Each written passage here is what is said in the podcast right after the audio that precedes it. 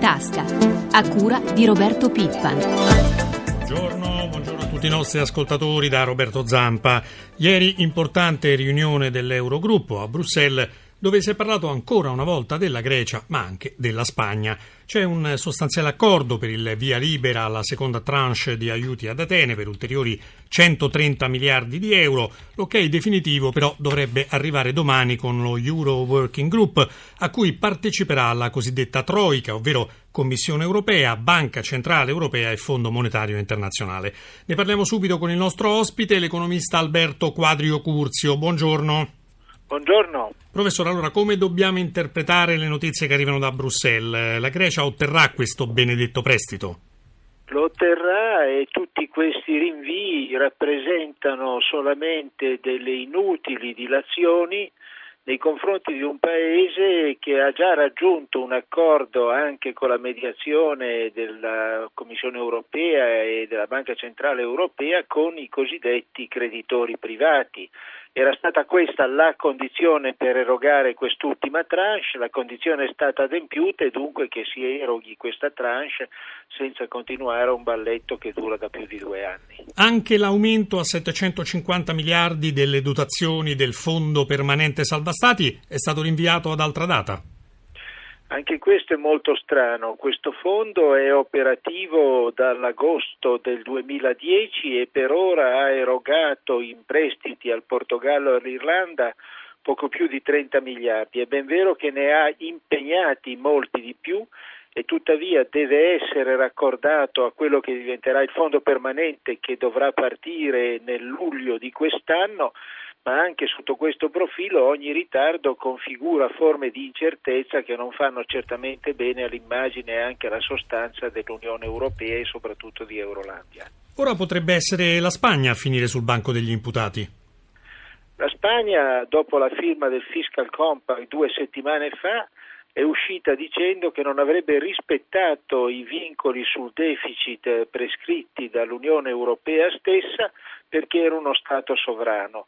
La dichiarazione è stata piuttosto scioccante perché a poche ore dalla firma di un accordo si dichiara che non lo si rispetta. Detto ciò è in corso anche per la Spagna una trattativa che in qualche modo porterà l'incontro a metà. Vedremo come andrà a finire, intanto parliamo anche del nostro paese. L'Italia è ufficialmente in recessione tecnica, per due trimestri consecutivi infatti il PIL è diminuito. Secondo l'Istat nel quarto trimestre 2011 c'è stato un calo dello 0,7% rispetto ai tre mesi precedenti, mentre nel terzo eravamo a meno 0,2%. In compenso il dato complessivo dello scorso anno, corretto per gli effetti di calendario e destagionalizzato, è stato rivisto a rialzo sia pur di un solo decimo più 0,5% contro lo 0,4% della stima precedente. Sentiamo Gelsomina Testa. L'Italia si conferma in recessione tecnica con il prodotto interno lordo in calo per il secondo trimestre consecutivo. Infatti anche nel quarto trimestre 2011 il PIL è diminuito dello 0,7% rispetto ai tre mesi precedenti e dello 0,4% su base annua. Lo rileva l'Istat rivedendo in miglioramento la stima preliminare sul tendenziale, era meno 0,5%. Dal lato dell'offerta, fa sapere sempre l'Istat, si rilevano andamenti congiunturali negativi per il valore aggiunto dell'industria meno 1,7% e dei servizi meno 0,1%, mentre il valore aggiunto dell'agricoltura è aumentato dello 0,5%. L'Italia in termini di crescita fa peggio rispetto alla media degli altri paesi europei, infatti nel complesso il PIL dei paesi dell'area euro è diminuito dello 0,3% rispetto al trimestre precedente ed è salito dello 0,7% su base annua. Tornando in Italia per quanto riguarda la domanda, l'Istat segnala che le esportazioni sono sono rimaste ferme, gli investimenti fissi lordi sono scesi del 2,4% e i consumi si sono ridotti dello 0,7%. Professore, quindi ora la recessione ufficiale. Ecco, in molti sperano in una ripresa sia pur graduale nella seconda metà dell'anno. Lei è tra questi? Lo spero anch'io evidentemente, tuttavia ritengo che una qualche misura per rilanciare la crescita e soprattutto per rilanciare le esportazioni che sono per il nostro Paese cruciali debba essere presa. Sono ben consapevole che nel contesto generalizzato di rallentamento dell'economia europea non è facile prendere delle decisioni in un singolo paese e tuttavia io ritengo che un'operazione che vada ad alleggerire il cuneo fiscale e contributivo potrebbe dare una spinta alle nostre esportazioni. In ogni caso sembra che nella seconda parte dell'anno si rasserenerà in tutta Europa il clima e dunque l'Italia ne beneficerà essa stessa. Riforma del mercato del lavoro. Ieri nuovo incontro tra governo e parti sociali, gli ammortizzatori sociali al centro del dibattito per il ministro del lavoro Fornero. L'esecutivo chiuderà entro la fine della prossima settimana. Una riforma che per la piccola e media impresa alzerebbe ulteriormente il costo del lavoro. Ascoltiamo Marco Sabene. L'incontro di ieri al Ministero del Lavoro ha messo sicuramente in chiaro la volontà del governo di chiudere la partita riforma del mercato del lavoro tra il 21 e il 23 marzo. Non si è parlato di cifre per gli ammortizzatori sociali, ma il ministro Fornero ha chiarito che rimarrà la cassa integrazione straordinaria, ma non per la cessazione di attività. Sarà accorciato il periodo di transizione della riforma e il cambio del sistema degli ammortizzatori sociali, ha chiarito il ministro del Lavoro. Cominciamo già da quest'anno per andare a regime regime nel 2015, una misura che ha trovato l'opposizione dei sindacati. Guglielmo Loi è il segretario confederale della WIL. Sì, già dal 2013, secondo l'ipotesi del ministro Fornero che noi non condividiamo, molti lavoratori già avrebbero come dire, perso l'indennità di mobilità e passerebbero ad avere un'indennità di disoccupazione che però non garantisce le stesse coperture. Un'accelerazione appunto non condivisibile perché i processi di ristrutturazione e la crisi che sta colpendo il Paese meriterebbe un'attenzione una cautela nel non alimentare un disagio sociale del tutto evidente. Quindi speriamo che ci ripensino e che la riforma parta quando la situazione economica sarà, come tutti auspichiamo, meno grave. Il nuovo sistema proposto dal governo, secondo la piccola e media impresa, peserebbe troppo sul costo del lavoro. Marco Venturi, presidente di turno di Rete Impresa Italia. Abbiamo sottolineato al Ministro la necessità di tenere conto della specificità delle piccole e medie imprese e quindi di non gravare di ulteriori costi. Invece noi registriamo che con questo intervento si aggraverebbero i costi de, del lavoro per le piccole e medie imprese di due punti, circa 400 euro. Se vogliamo creare le condizioni non si tratta tanto di pagare in meno il lavoratore, ma ridurre i costi complessivi del costo del lavoro. Se non facciamo questo gli occupati saranno di meno. Professor Quadio Curzio, il governo appunto vuole dare un'accelerazione a questa trattativa, ma sindacati e datori di lavoro, l'abbiamo sentito, sono contrari. Beh, indubbiamente questa concordanza delle forze sociali, datoriali e di tutela dei lavoratori è abbastanza impressionante perché da punti di vista diversi giungano alla stessa conclusione. Ora io credo che il punto centrale sia l'opportunità, la necessità di riformare gli ammortizzatori sociali, ma altrettanto importante di farlo non appena la ripresa economica avrà corso. L'idea di varare adesso un'eliminazione della mobilità e sostituirla con questa ASPI, che sarebbe Assicurazione Sociale per l'Impiego, mi pare davvero una forma troppo radicale rispetto alle condizioni oggettive del mercato del lavoro stesso. Se negli anni passati non avessimo avuto tutte le forme di cassa integrazione e di mobilità, credo che la situazione sociale del nostro paese sarebbe stata molto ma molto più pesante. Dunque attenzione a muoversi prima che la ripresa abbia avuto corso o comunque prima che la ripresa sia quantomeno preventivata in modo certo. L'abolizione magari parziale dell'articolo 18 che ricordiamolo impedisce i licenziamenti senza giusta causa è così importante secondo lei? Ma dai dati che si leggono le cause sull'articolo 18 sono una frazione piccola di tutte le cause che, che coinvolgono il lavoro.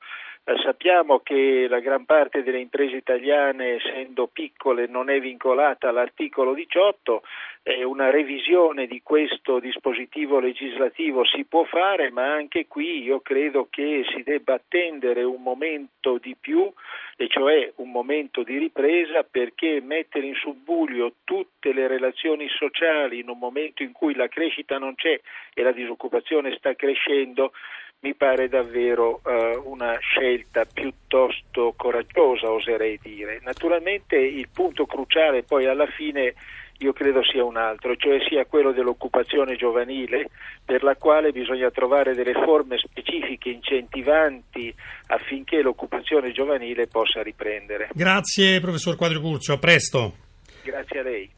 Nel 2011 la produzione media dell'industria metalmeccanica italiana ha segnato una crescita del 2,1%, ma negli ultimi mesi c'è stata un'inversione di tendenza che ha riportato il settore in recessione. Da marzo in poi ci sono fondate speranze per una graduale ripresa, lo ha detto Roberto Maglione, vicepresidente di Federmeccanica. Ascoltiamolo. È chiaro che questa inversione di tendenza porta verso un tema di recessione anche abbastanza sostenuto. L'inversione di tendenza è dovuta essenzialmente a un forte rallentamento della domanda interna sia nazionale che a livello europeo, tant'è che invece le esportazioni stanno crescendo. Io credo che però dopo questa prima fase di stop ci sia, come si dice in economia, anche un go, quindi la possibilità che da marzo in avanti si incominci a rivedere una ripresa. Ripresa che tra l'altro, si è vista anche nei dati, può essere giustificata dal fatto che questa tendenza negativa non è così negativa come nel periodo 2008-2009. Bisogna incidere flessibilità in entrata ma anche flessibilità in uscita, produttività e sostegno alle piccole e medie imprese all'export, perché questa come sempre è una garanzia per il nostro sistema paese. L'articolo 18 non deve essere un tabù, non è il problema, non è il dito dietro il quale nascondersi, i problemi strutturali del paese sono altri. Qual è il settore invece della Federmeccanica che è più colpito dalla crisi? C'è quello metallurgico che è molto colpito, ci sono tipicamente quei settori che più dipendono dalla domanda interna e sono meno esposti alla competizione internazionale. Quindi le autovetture? Il settore auto ha subito dei forti rallentamenti, lo dimostra anche l'utilizzo degli impianti, si parla del 60% nel quarto trimestre del 2011, anche questo è un settore ciclico e quindi si spera che in prospettiva ci siano dei miglioramenti.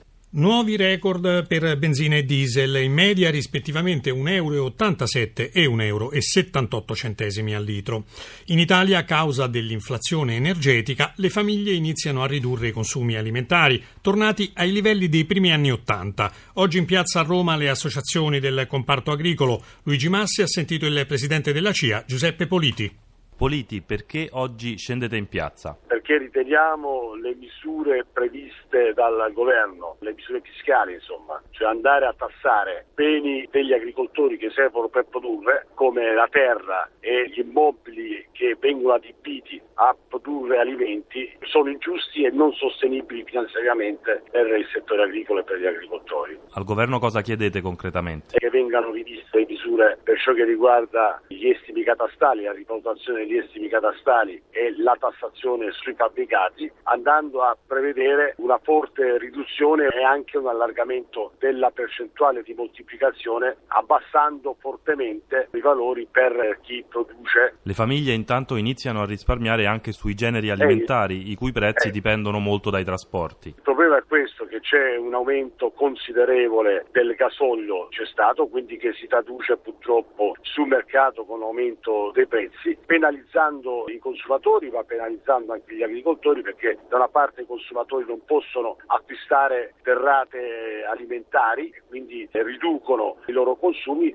in un certo senso facendo un danno anche agli agricoltori. Parallelamente i redditi crescono meno dell'inflazione, si rischia una spirale perversa prezzi-salari e il caro benzina è proprio l'ultima fase di questo fenomeno. Sì, noi abbiamo una situazione veramente, come le diceva, perversa, una situazione che deve essere affrontata in maniera seria, cioè abbiamo un aumento dei prezzi completamente assorbito dall'aumento dei costi per produrre, soprattutto per ciò che riguarda il gasolio, che in agricoltura si è raddoppiato il costo, quindi capiamo che eh, significa per il reddito finale degli agricoltori.